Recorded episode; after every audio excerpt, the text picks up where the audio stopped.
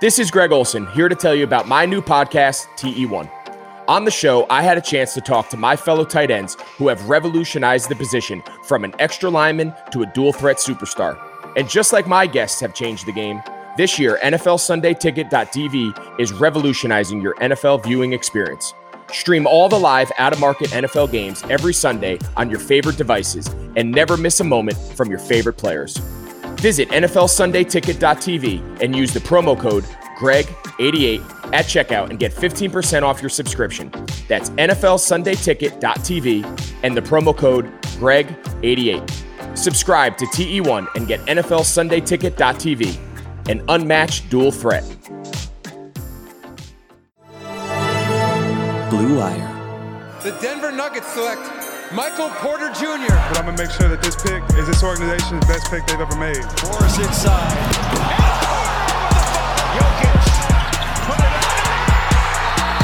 Jokic, 23.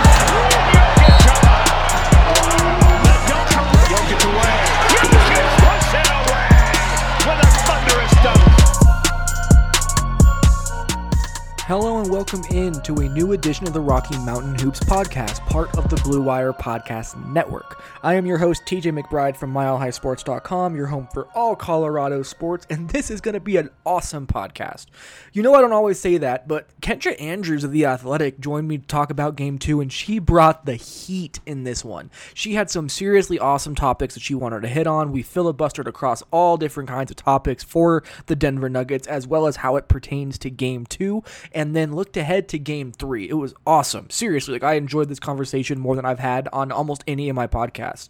Um, a lot of this was about how great Michael Malone has been. And I want that to be a focal point because Michael Malone has gotten the short end of the stick quite a bit. But what he has been able to do, especially already in this Clippers series, but even going back a long ways as we talk about in this show, he's been truly phenomenal. We also spoke about Jerami Grant's defense, Gary Harris's defense, Jamal Murray's offense and his scoring, Nikola Jokic taking control of the game, Kawhi Leonard's struggles, Paul George's struggles, what worked for Denver, and so many other topics. It was truly one of my favorite podcasts I've done. It went really, really well, and I thought there was a lot to take away from it. So hopefully you enjoyed it as much as we had fun recording it. It definitely got a little weird at times. We talked about bird versus supercomputers and all kinds of weird shit, but it was truly fun and there was a lot of interesting takeaways that i thought that existed and you get to hear us probably be wrong about game three when we make some wild predictions and i put my biggest hot take prediction out into the world before I go any further, though, this podcast is brought to you by DoorDash. It's also brought to you by NFLSundayTicket.tv and Bet Online. In addition to all of that, you just heard about Greg Olsen Show Tight End 1, which is brought to you by Chevrolet. They are awesome. He just had Shannon Sharpe on his show to be able to talk about the intricacies of the tight end position for the Blue Wire Podcast Network. So please go subscribe to that show. And then we're going to take our first quick break now so I can give you a quick couple words about DoorDash.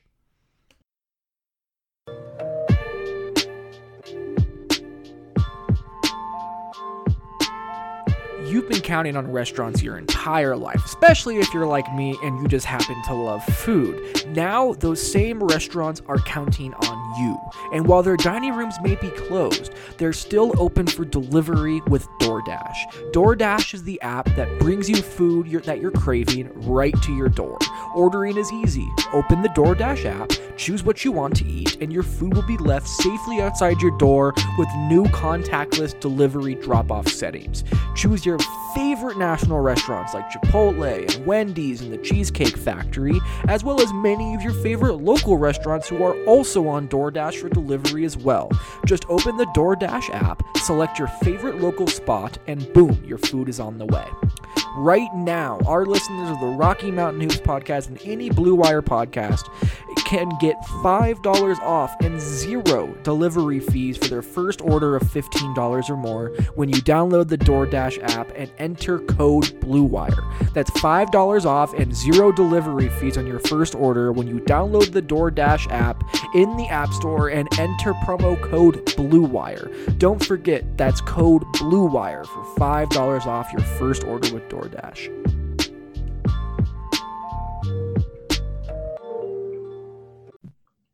Welcome back into the Rocky Mountain Hoops podcast, and I am blessed to be. I, am gonna start calling you friend of the show now. I think you have like wow. promoted yourself to that level in this podcast. I've never been a friend of a show before. that is Kendra Andrews, lead beat writer of for, for, the Denver Nuggets at the Athletic. Great work as always. She's gonna have a great Thank story you. tomorrow that I'm gonna hype up too much, so it's oversold. So when everybody go reads it, they're always like, "Wait, this isn't what TJ told me was coming." But still, it's gonna be fun. There's so many good things that happened in this game for the Nuggets. And really, Kendra and I have no notes. We're literally just out here really bullshitting about what happened in this game too. And I'm kind of looking forward to that. So instead of just trying to pretend like I have any plan here, what was something very interesting to you? Gary Harris's offense is back.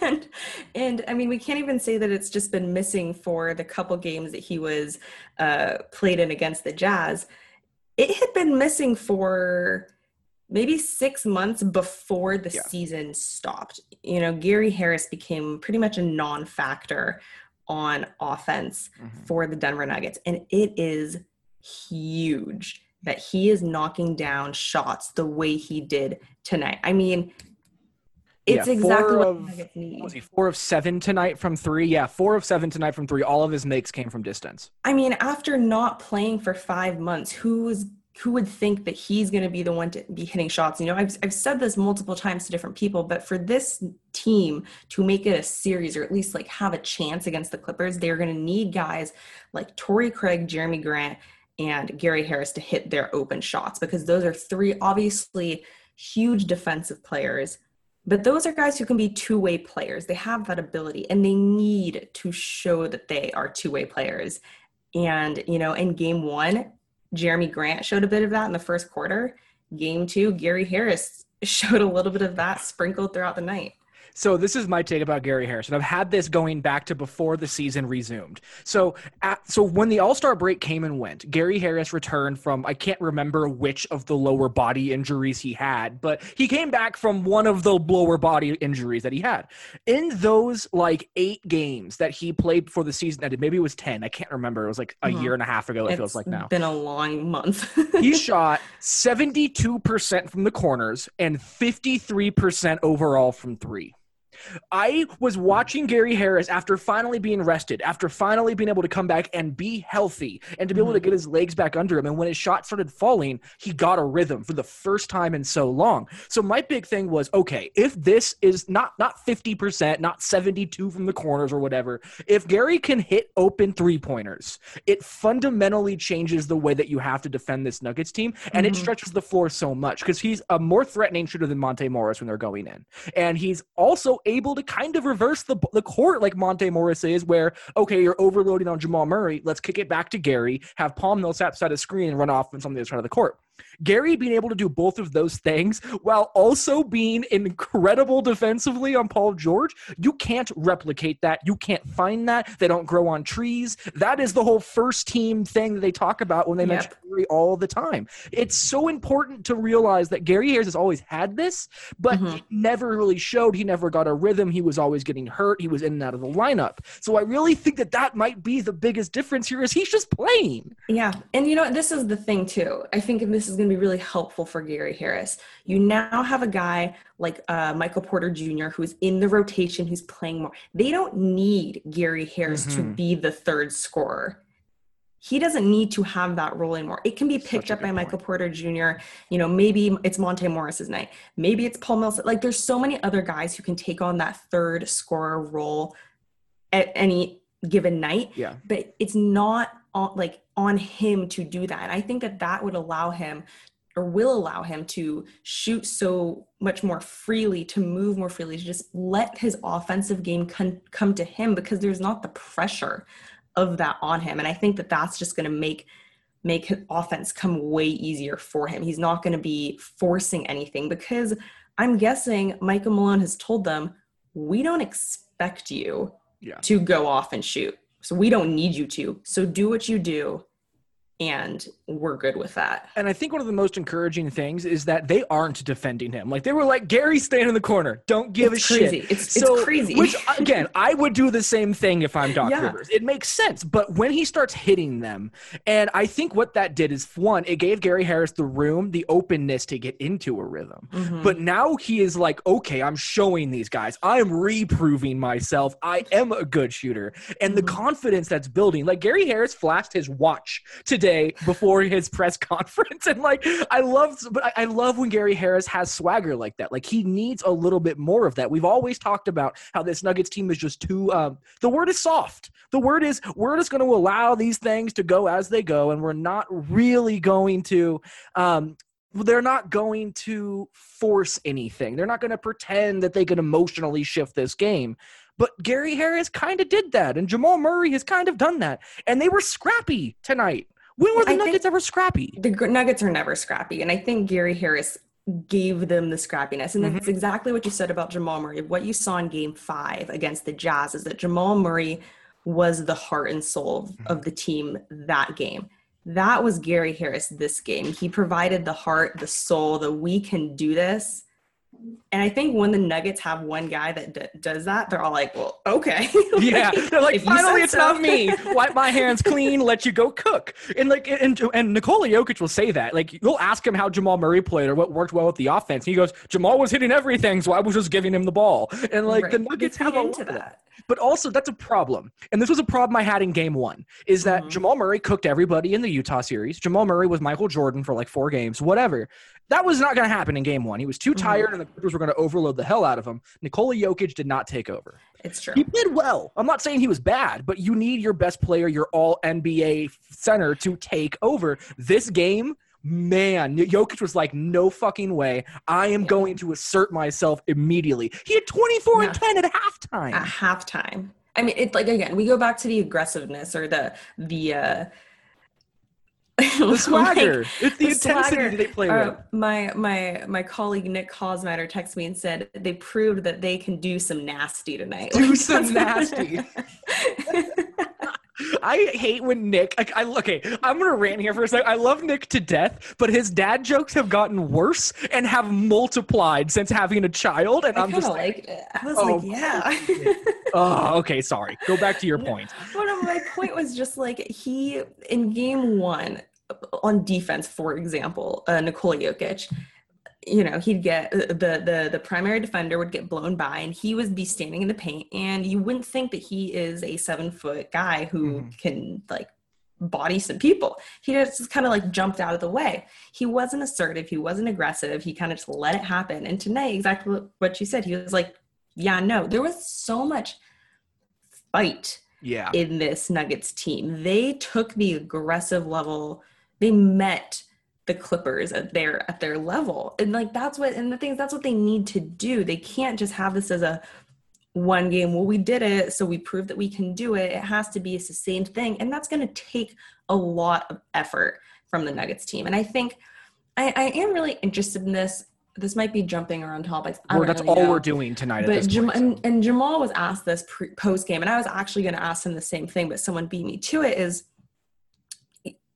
you guys had a one day turnaround in between game seven and game one, and they came out in game one looked flat as a board. yeah. They had one day in between game one and game two, and all of a sudden, if it was energy, if that if energy was the issue in game one, which I'm sure it was part of the issue, but they ne- they didn't get any more Yeah. rest. So what was it in game two that all of a sudden this and, and I think it's because they asserted themselves and they really tried and they mustered up that energy and they created it for themselves. But it just goes to show like it's not like they're gonna now get two days off. To, it's like this energy is going to have to be a constant for them from here on out. And I'm curious if they can do it.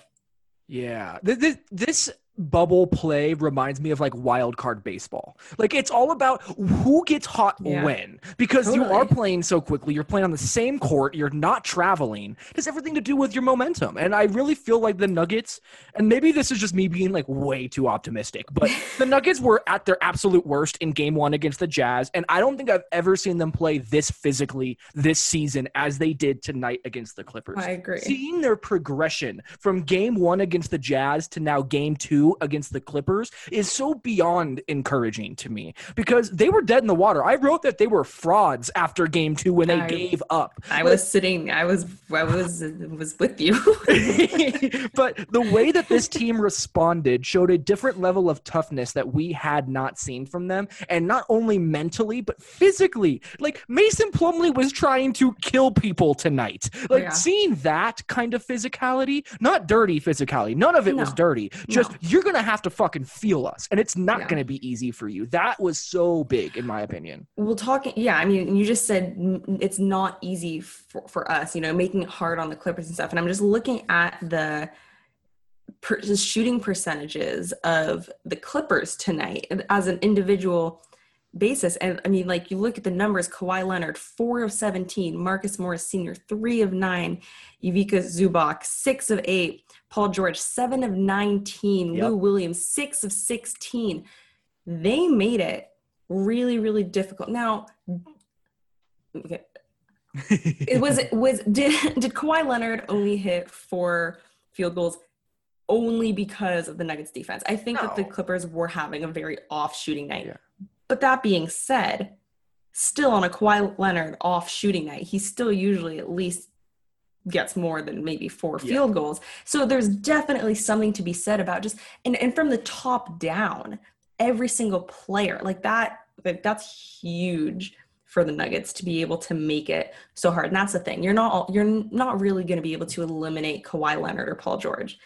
It's about making it hard for them and not letting them just get whatever they want, which you know, that like in game 1, I think Jerami Grant did a good job on Kawhi, but he obviously still got yeah, Kawhi was just everything he Yeah. wants.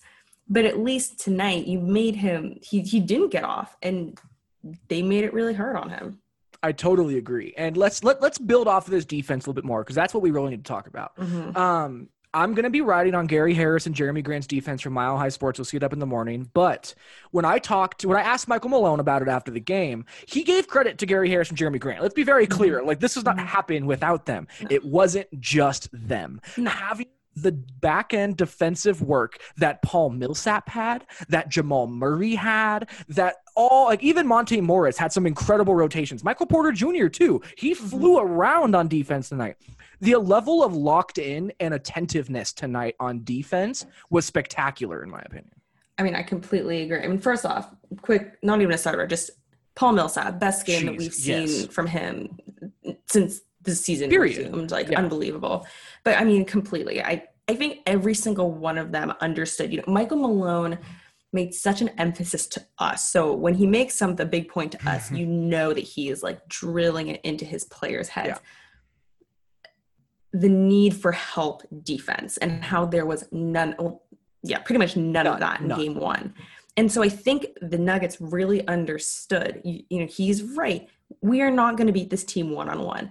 Every single person needs to give what they can, even if it's a guy like Michael Porter, who's obviously not known for his defense. He still can play defense. So give us the defense that you can play. At least Yes. give effort on it. And I think every single person bought into that so easily because they knew that if they wanted to beat the Clippers, they had to do that. And I think they also knew, even though I mean, you know, usually game three is the is the big change because you're either down 2-0 and you're want to make it 2-1 or you know you're 1-0 but i think i don't know in my opinion this game was one of the most important games for the nuggets. Yes. i think if they wanted to make this a series they had to win this game and get themselves in the fight and i think the players knew that too and i don't think that they were going to let this game go as easily as they did game one Yeah, when I had Lucas Han of 213 Hoops on the podcast to preview this series, he said that game two was going to be the most important because mm-hmm. everybody knew the Nuggets were just going to be dead. Like, you don't mm-hmm. come off of an emotional game seven like that. And not only just emotional basketball wise, Jamal Murray playing with Breonna Taylor and George Floyd on his shoes and mm-hmm. not giving him the power to get through, like that the amount of taxation that that takes on somebody mentally is something I don't think I'll ever understand. So to shift from that to game one, it was never something that you could expect from the Nuggets to come out just firing away. So I kind of threw game one away. It's not what the Nuggets Same. did too. So game two, this fight, this resiliency, this ability to even it up against a team that is a championship contender and do it in the face of adversity after such a tough series. That is what shows everything about this. Absolutely. And it and it sets everything else up because right now you're zero you're zero zero again. Yep. It's it's a clean slate at this point. First of three. First of three. Exactly exactly. Like you're from here on out, it's okay.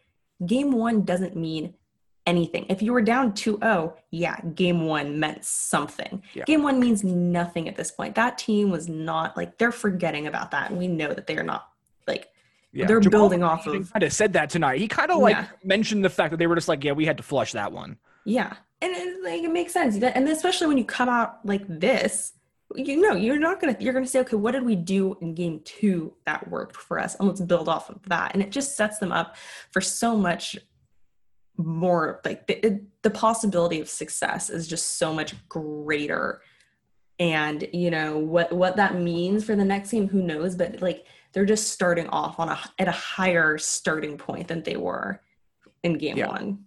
I want to give a shout out to Michael Malone because for so long coaching is just the fall guy and like whenever anything goes wrong in the playoffs it's like, what the hell Michael Malone and it's infuriating to me and I'm fucking done with it. So, I want to point this out. The Nuggets were getting killed because Ivica Zubac was so good defending the rim in game 1. Like Jamal Murray could not get to the rim if you could get mm-hmm. around these guys that were switching on him in the first place. But when he did get there, it was who is a, one of the most underrated rim protectors in basketball. Tonight, Michael Malone didn't only adjust and make Nikola Jokic pop like he did against Rudy Gobert to pull Zoo out of the paint, but when the Clippers were like, "All right, you know what? You know that fine. We're putting Zubac on Paul Millsap, and we're gonna mm-hmm. ta- we're gonna let him roam wherever he wants." Paul Millsap then hit two threes in a row immediately because Michael Malone called a timeout and adjusted on the fly and had Paul Millsap pop. Those are the kinds of playoff series winning adjustments that you need from a head coach. Exactly. And you know, with that adjustment, it's actually something that I talked about with my colleague Jovan Buha, who covers the Clippers Jovan's for great, the. Athletic. Yeah, he's great. You should definitely go read his work. And we talked about it heading into the series about that center matchup. And and he and he literally said, and I agreed with him, to take advantage of that that center matchup, Jokic needs to shoot threes. Yep. Because Zubox isn't as com- he's not a comfortable perimeter defender. Yep. And if you have a big guy, whether that's Jokic, whether that's Paul Millsap, if you can get them to shoot threes and hit threes, that is how you're going to take advantage of the Clippers. And Michael Malone recognized that and he jumped on it as soon as he could. And he has trust that his big guys are going to hit shots and like they did like like you said that is like a great in-game adjustment and i think you know i think in in, in the jazz series we didn't see as many in-game adjustments and well, there i weren't think many to make, to be fair. I want to give true. Malone credit on that one. That was Oh, just yeah. a good show. and and i and i just but i just think that like it yes I, i'm agreeing with you that he's doing the right things that, they started the, they started this game doing exactly that. Like Nikola Jokic hit four threes in the first quarter, but after the first one, Jamal Murray got like three straight buckets at the rim, and he couldn't do that at all in game one. To see them already able to create those better looks at the rim was so encouraging. Again, that Michael Malone has the ability to adjust that way so quickly, and to have a counter for the next adjustment that he can then predict from Doc Rivers, who's a phenomenal coach who has been to finals and won finals and been to more playoff games than I can conceive of. So that's uh, so encouraged by Michael Malone, so encouraged by Jamal Murray. Um, we've already filibustered. What is something else? Because now that we have already kind of morphed this far forward, what was something else that kind of stood out to you that doesn't really pertain to what we've talked about? man Actually, you know what? I'm still on the floor. Let's talk about Michael Porter Jr. yeah Michael Porter Jr.'s offense tonight gave me a heart attack, and I might have potentially had my beard grow a little bit grayer, but he was good. Like, Michael Porter Jr. was chaotically awesome, and that's so helpful. I feel like Mike tonight's game for Michael Porter was kind of the Michael Porter that we saw a lot of during the regular season when his minutes weren't as consistent. And what I mean by that is that, like you said, it was a little chaotic, but in a good way. He was all, you know, he was on the boards, he was getting offensive rebounds, he was putting, he was getting like second chance points. Yeah, four and- offensive and- and- rebounds tonight.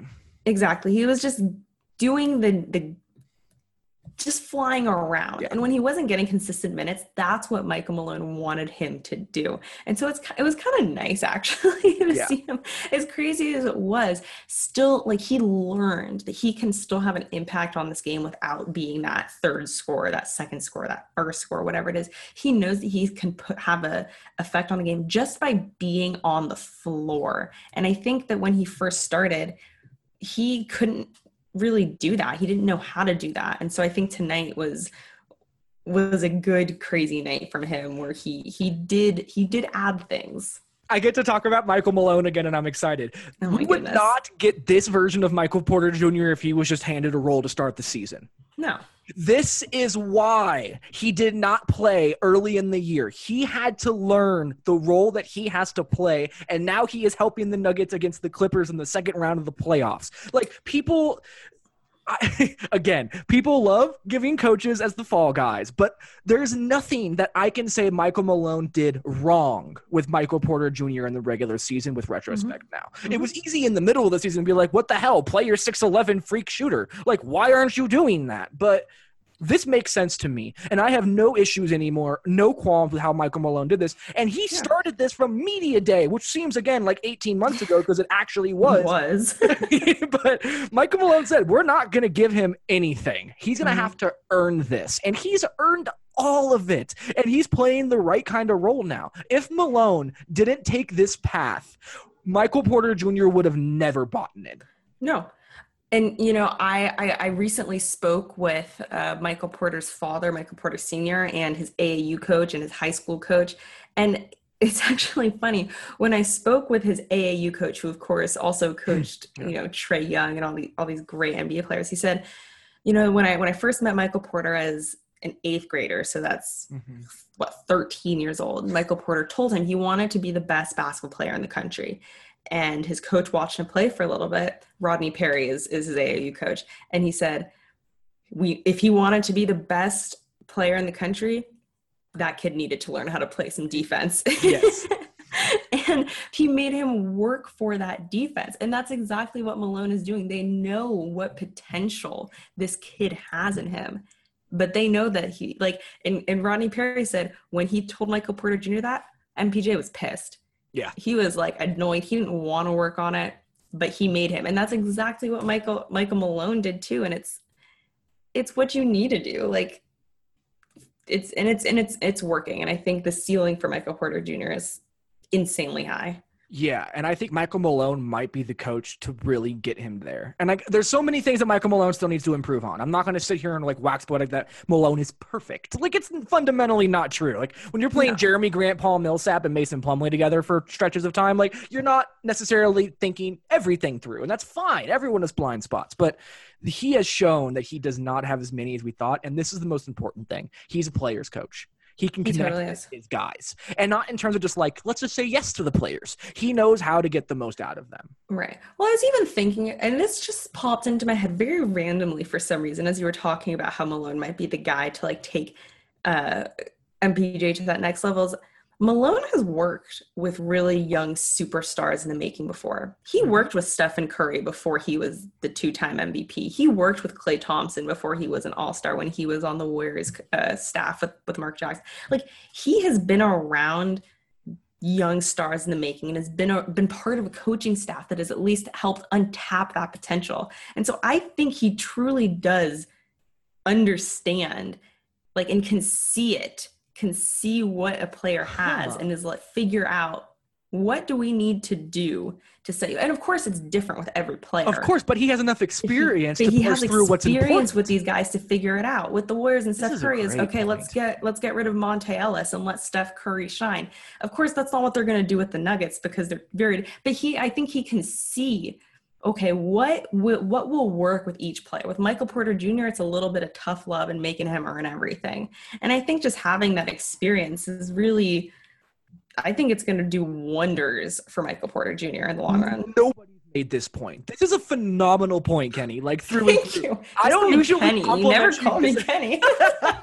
I don't I don't usually compliment you this like I don't even know what the term is. It's like gratuitously, but like I literally haven't like I have never heard this Me, before. I've never even thought about it. But Michael Malone has coached LeBron James from a young age, Steph Curry, Klay Thompson, Draymond Green, like the list of different kinds of mental approaches to the game, different skill sets. He found a way to not only get them all to buy in, to all buy into defense. Jeez, I'm gonna don't This steal is my crazy. Okay, I. I'm not going to. I'm like truly kind of like befuddled over here right now, like that I didn't realize this. It's a phenomenal point, but like maybe there is something to that. Maybe maybe he's had so mm-hmm. much time around the superstars of basketball that he knows the right buttons to press. And I think you also have to remember, and this is part of Malone being a coach's coach. His dad was a coach. Yeah. He's been around the development of players since he was a child. And you just know by the way that Michael Malone acts that when he was probably a teenager or college, like he would watch his dad coach and Mhm. watch how he developed players. And so, I mean, I'm sure that this is just.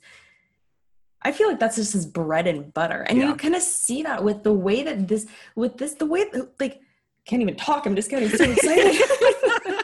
but like this Nuggets team was built from the ground up. They drafted Nikola Jokic, second round pick. They drafted Jamal Murray late. They drafted Bol Bol, second round pick, MPJ. And of course, a lot of that has to do with Tim Connolly, Arturas, mm-hmm. the front office. Yes. But what those players turned into is Malone and the coaching staff. And he's really built this team. And I think it's I think it's it's kind of it's it's his thing. Let's take it a step further. They have developed Torrey Craig, Monte Morris. Like it's the fact that he it's not just totally. He has No. a staff. He has It's not only staff. identified how to help players, he has identified coaches who also know how to at an elite level help Man, You're making me really excited right It- now. but, it- but this is such an important conversation because everybody gets wrapped up in, oh, he has no timeouts. Oh, he- Michael Porter Jr. played eight minutes. Oh, this, oh, that. I, I don't fucking care. There are And- so many things like this that have fundamentally shifted the Denver Nuggets franchise in a position that they have never been Mm-hmm. Never in been in. before. And and I think that's also important to remember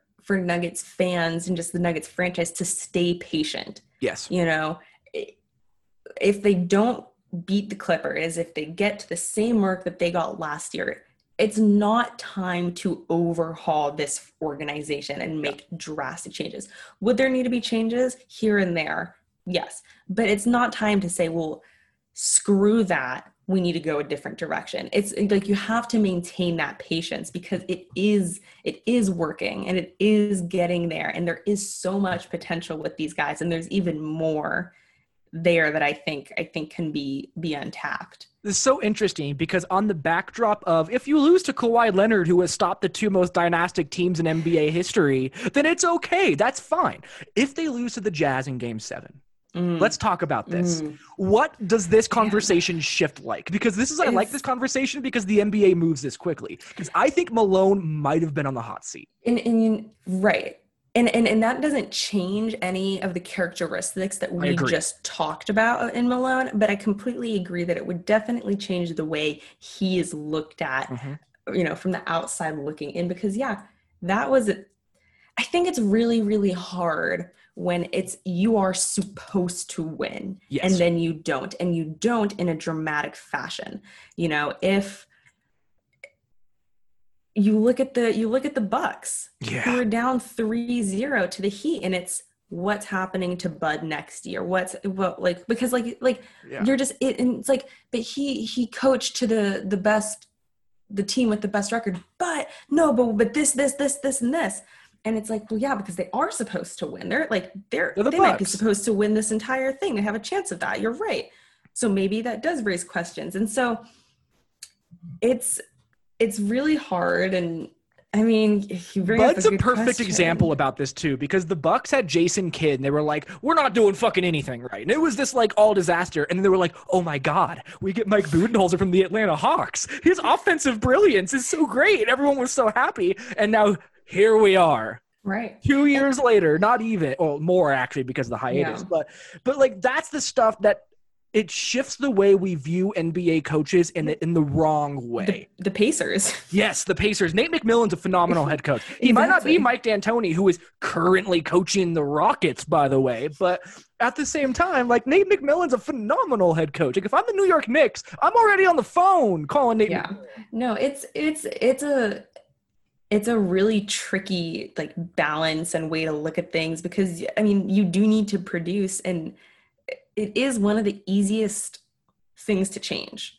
It's Yeah. easier to fire your coach and then let's search for someone else versus And let's it's cheaper. it- and it's That's cheaper than thing. let's pay out all these contracts so we can get rid of all these guys and then bring in like it's it's just it's an easier way to change things and it's the least cost Cost effective, yeah. yes. And and but and you know yeah if the nuggets lost to the jazz i do think we'd be having a very different conversation about what malone's future looks like you know? I think i and i think if the series i mean the series did go to seven games but i almost feel like if it was like every other game they won lost one lost one lost to get to seven lost really close maybe that would be different but like they got went down three if they lost four one That yeah. If you lose in five, like there would be ESPN cycles about Michael Malone's job being called for. right yeah insane. I, I love this conversation to like look at the way the NBA shifts. And also I wanted to give Malone so much credit because he has been much, much, much, much better as a head coach than many, many people have given him Yeah. credit for in my eyes. yeah Um, holy shit, we went off topic there. Let's look around. Okay, let's talk about Nikola Jokic's offense a little bit more because Okay. it went away in the second half entirely. right I wasn't concerned. Is that weird? No, I, I, I wasn't concerned either. And I don't know when Nikola Jokic goes has a half and then goes away from the second half, or has a second half, it wasn't there in the first half.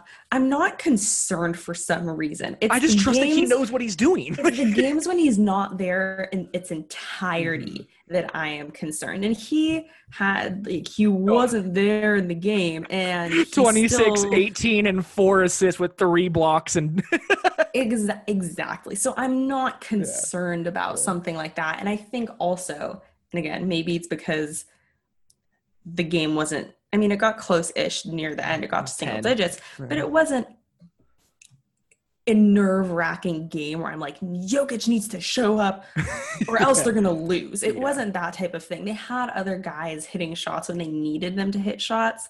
Um, and so I wasn't overly concerned. I mean, he had, like you said, he had a double double at halftime. 24 and 10. Are you kidding me? You know, I think It's insanity.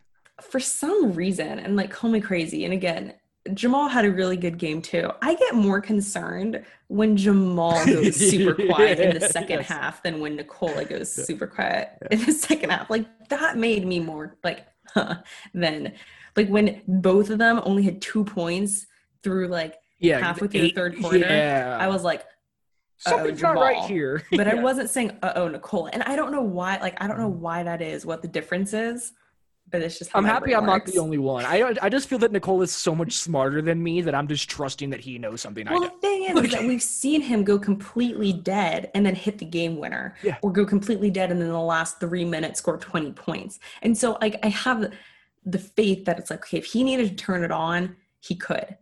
Yeah. And this is not a knock to Jamal Murray because he has proven that he is incredible. We haven't seen that from him where he can just turn it on in the final two minutes Yeah. if he needs to. And I think that's why that makes it's a little bit more concerning when he doesn't get going later in the game because it's like, will will he if they need him to? Whereas Nikola, you can kind of count on that no matter what. Yeah, Nikola will be Nikola no matter what. That is just the reality of Nikola. Like he doesn't care.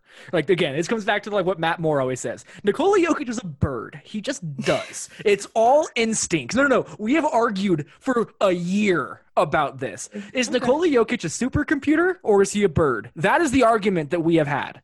Yes, this is how weird we are. But Okay. is Nikola Jokic constantly making calculations in his head, or is all of this just instinctual? No, that's a that makes it more. and that's more kind of what we're talking about. Yeah, I know. It's just Matt Moore and I completely fucking insane. But but like I do believe that Nikola Jokic is a bird in that regard. Like he's all instincts. He doesn't do things based on what is needed or what he thinks he should do. He just does. And it's Mhm. kind of amazing because that makes me feel comfortable that when he kind of just goes by the wayside, that there's a reason for that. And I trust him in that. And honestly, I mean he had almost a 2020 tonight. So who gives a shit? um oh, okay, last thing. Jerami Grant had it was one of nine from the field tonight, and it could not have mattered less. Is there any but okay, let me ask you it this way. In 2020-21 season, Jerami Mhm. Grant is the blank most important player on the Nuggets. Third, fourth, fifth, where does he stack? well, like in the season no, or in the season. In terms of just like roster construction going into next season. I mean, I think he's pretty. I think he's pretty important. Give him a number, Kendra. Don't dance around this politically. Sound like Michael Malone filibustering right now. you know, I was about to make a. Jerami's very good.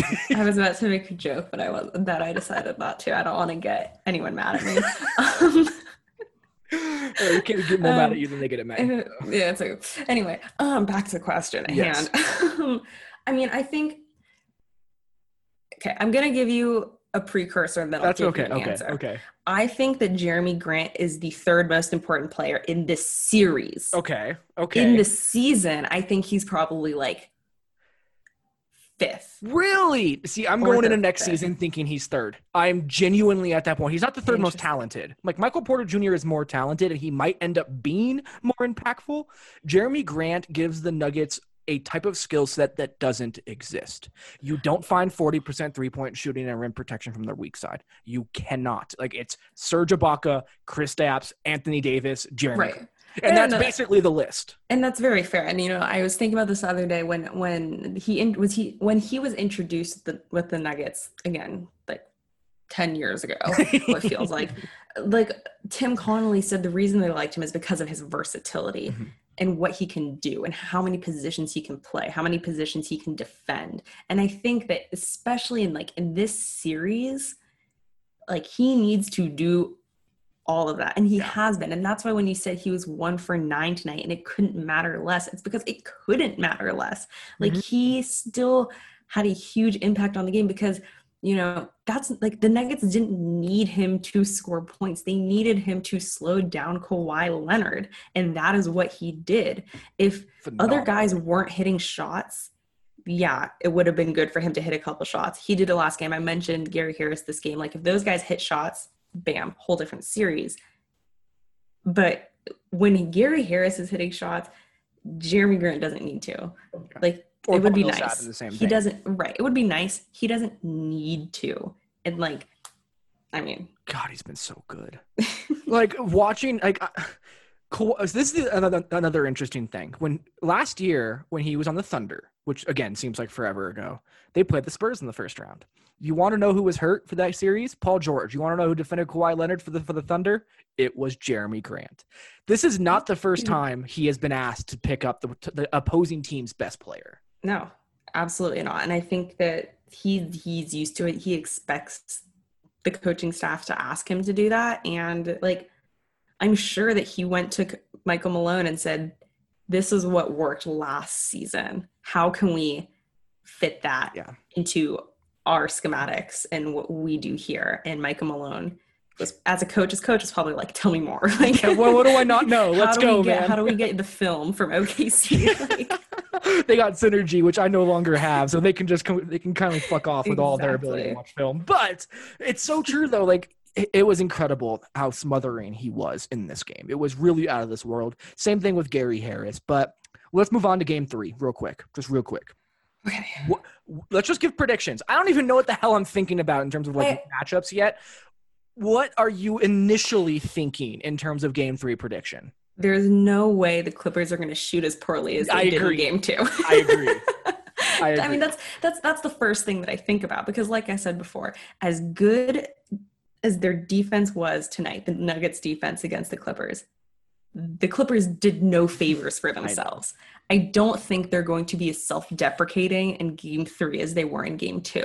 So I think it's going to be a little bit tougher than this game. I think Game Three might be the first actual game we see Yeah. where both teams are like it could actually be a fight because like i said yes it got into single digits late in this game but they never really got back into it even when they were coming back the momentum still felt like it was on denver's it was just. Denver shooting themselves in the foot. It had nothing to do with, with, with what the Clippers. Exactly. And so I think that game three really has the potential to be the first time we've see we see these two teams battle. And I think that that's really going to give us a better idea of what the matchup actually looks like because I don't know about you, but I I don't really know I agree. like off of the first game, we can identify what the Nuggets should not be doing.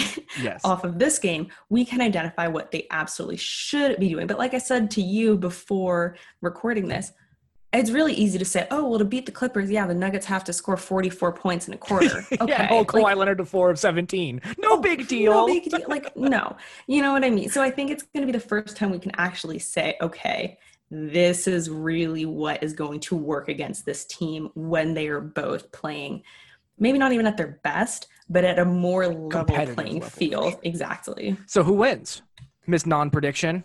I know I hate giving. I'm gonna drag you into this. You're gonna Well, have to. I'm give- gonna. Well, I'm gonna stick. I'm gonna stick with my original prediction for the series. I said that the Clippers were gonna win in five. Oh wow. So Okay, so if they the. Nuggets, if the Nuggets won tonight, and I did, I did think the Nuggets were gonna win Game Two, just not like that, but I did think they were gonna win Game Two.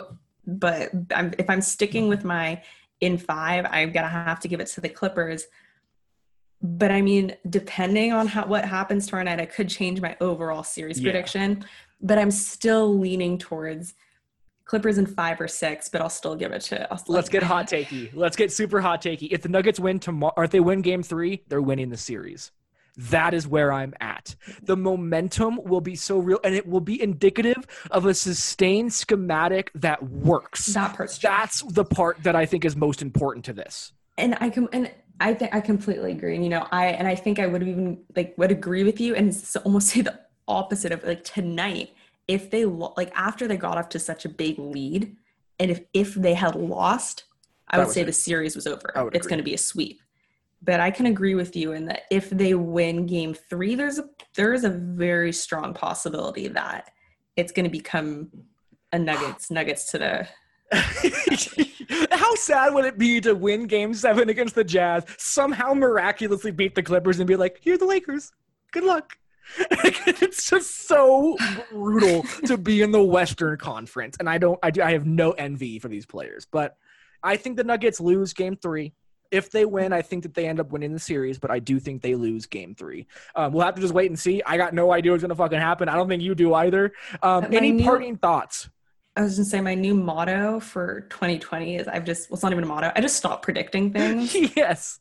I just don't even I don't even try anymore. Mhm. So I just say take it with a grain of salt with everything I say at this point because I don't know. Like at this Exactly. point, goddamn Orlando could explode into an abyss from a comet. Like I don't even know what's coming at this point, and I've kind of given up pretending that I have any idea what 2020 holds. So I very much so feel you there, Kendra. Please, uh, please just tell everybody where they can find your work, where they can find your podcast, all that fun stuff. please uh yeah, go to the athletic um, dot com. If you can haven't heard of it. find- Yeah, you haven't- yeah. you can find me um, under the NBA vertical, Denver, under my author profile It's thing.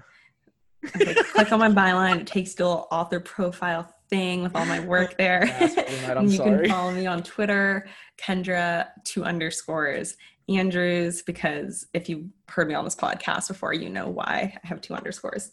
Um, so that's where I'm at. Amazing. Oh, and the podcast, the Rainbow Skyline podcast. Make Yes, sure you go subscribe to that on Yeah. anywhere you can listen to podcasts, right? Oh wait, no, you're you're athletic. Oh, Oh, it's Spotify, Apple, Athletic app, all the good stuff. perfect. And I am TJ McBride, bugging you as always. Thank you, Kendra, so much for hanging out and talking about this game with me. I hope you have a damn good rest of your day. You too.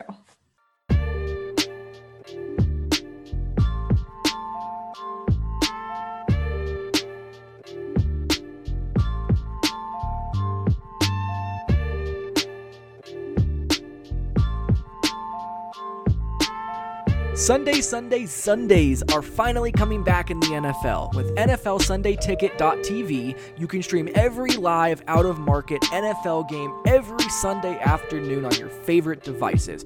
Plus, you get NFL Red Zone and DirecTV Fantasy Zone channels so you never miss your favorite teams and your favorite players, no matter where you live. NFLSundayTicket.tv is your key to the most glorious Sundays ever. Use your promo code BLUEWIRE at checkout to get 15% off of your subscription. Visit NFLSundayTicket.tv and use promo code BLUEWIRE. That is promo code BLUEWIRE in all capital letters.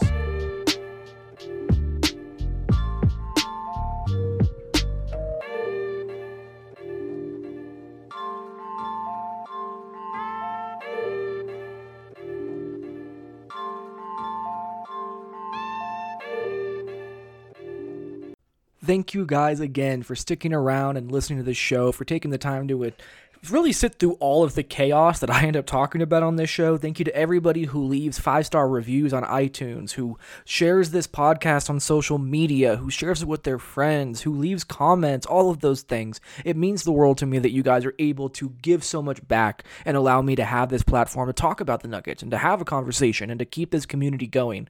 Um, it's really, really deeply enjoyable, and it's something that I hope that I get to do for a very, very long time. So thank you, thank you to every single one of you listeners. Thank you also to DoorDash, to NFLSundayTicket.tv, to Bet Online, to Greg Olsen Show Tight End One, which is brought to you by Chevrolet. There are so many cool things that are currently happening in this in this podcast community that they have created over at the Blue Wire Podcast Network, and I'm truly just blessed to be a part of it. There will be more podcasts coming, especially after Game Three, which is going to be one of the most important games of the season. Thank you again to Kendra Andrews of the Athletic, their lead beat writer. You can find her at on Twitter at Kendra two underscores Andrews to be able to follow her work there. Also go find it all over theathletic.com and you can also go subscribe to her podcast, the Rainbow Sky, uh, the Rainbow Hoops or Rainbow Skyline podcast, I think. Man, I just had a brain fart. Sorry to Kendra. um, but absolutely one of the best people out there. So please make sure you go share everything that she's doing and check out her work because she is phenomenal. From me, this is all I got to say. Thank you guys so much. I hope you had a great time listening to this show. I hope you're all staying very, very safe. Keep wearing a mask, and we will talk to you guys later.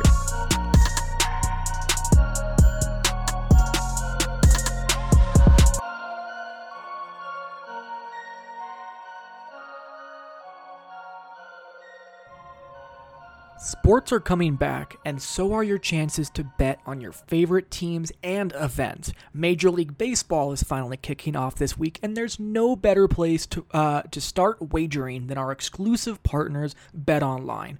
Check out all of the odds, the futures, and props to bet on, and they're all available 24/7. And with the return of sports, Bet Online sat down with former pro players Eddie George, Harold Reynolds, and seven-time NBA champion Robert Horry. See what they had to say on what it'll be like playing without fans in a series that they're calling Fandemic. Visit betonline.ag for all of your odds and up to date sports news. Also, remember to use promo code BLUEWIRE when to receive your new welcome bonus. That's promo code BLUEWIRE, spelled B L U E W I R E. Bet Online, your online wagering experts.